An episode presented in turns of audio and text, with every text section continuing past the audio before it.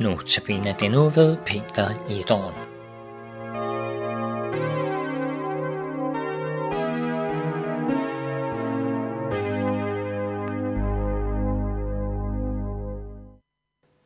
Overskriften til i dag er barnehår, barnekår hos Gud.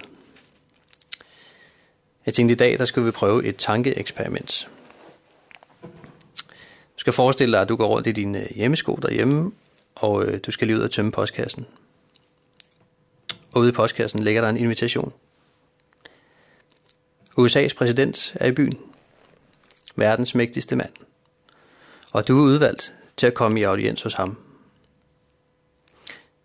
Så klæder du dig pænt på. Du tager det pæneste tøj på, du har, og du gør dig klar, mens du overvejer, hmm, hvad skal jeg sige til ham, når jeg taler med ham. Men du er nok temmelig stolt af situationen. Da, da tidspunktet så kommer, hvor du skal ind og tale med ham, der er situationen en anden. Jeg kunne forestille mig, at du har svedige håndflader, hjertebanken. Når du skal tale til ham, så har du ingen evne til at formulere dig, og så videre og så videre af den dur. Vil være ret nervøs. Det tror jeg for nok, at jeg vil være, hvis jeg stod i den situation. Og der vil også være god grund til nervøsitet, og måske endda frygt, selvom du ikke har noget i klemme hos ham. Forestil dig så, at øh, du er blevet medlem af en terrorbevægelse. Den værste af slagsen, som har været med til terrorangreb på USA, med mange døde til følge.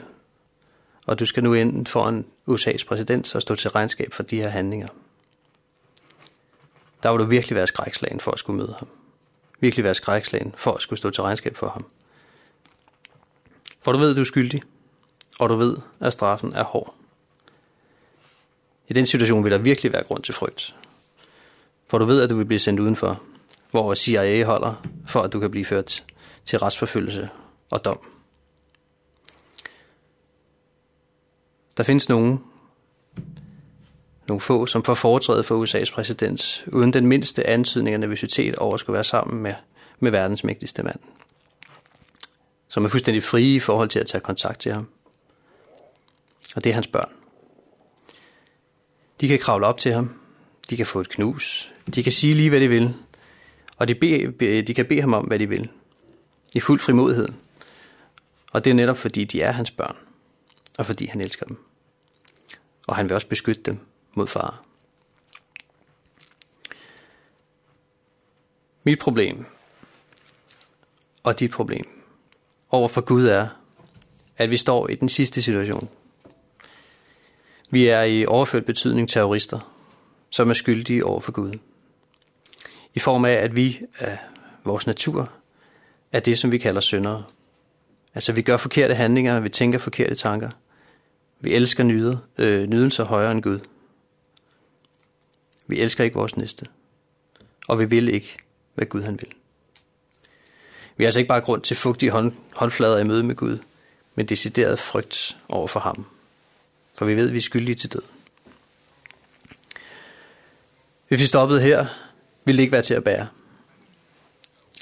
Men de gode nyheder er, at vi kan læse i vores Bibel, at der er en anden mulighed. Der er en anden mulighed, end at blive taget af CIA og ført til retsforfølgelse. For 2000 år siden døde Jesus, altså Gud selv, ved at blive pint og korsfæstet for at opstå for de døde tre dage efter. Og det gjorde han for at slette vores synder. Tag dem væk fra os, og tage dem hen på sig selv.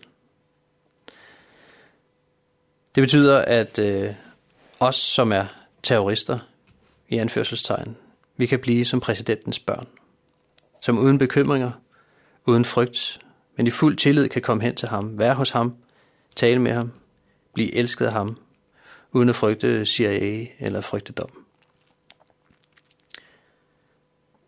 Det er faktisk sådan, at vi kan blive, ikke bare som, men virkelig blive præsidentens børn.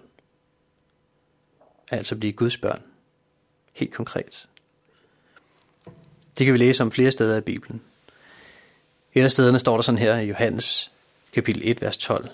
Dem, der tog imod ham, gav han ret til at være Guds børn. Vi får ret til at være Guds børn. Bibelen kalder det også for barnekår. Vi får barnekår hos Gud. At have barnekår hos Gud, det betyder, at vi kan være sammen med ham og komme til ham i fuldstændig tryghed, fuldstændig tillid. Og det betyder, at vi kan bede til ham om, hvad vi vil. Det betyder, at uanset hvad der sker os, så er der ikke noget, som han ikke har styr på.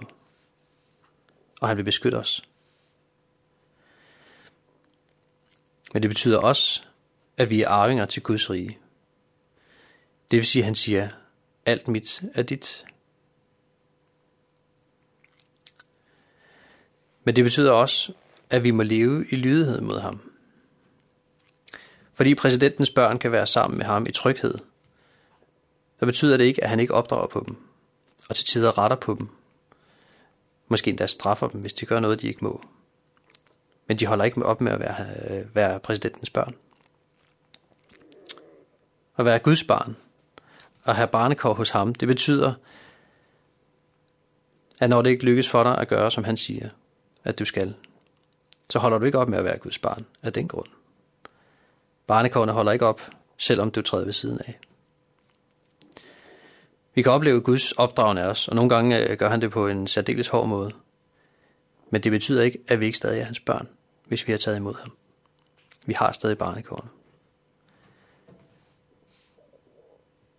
Johannes 1, vers 12, som vi har læst, står der, dem der tog imod ham, skal han ret til at blive Guds børn. Det er en blivende ret, som ingen kan tage fra os. Det er en ret, som Jesus har vundet til dig, der lytter i dag. Og det kan ingen omstændigheder lave om på.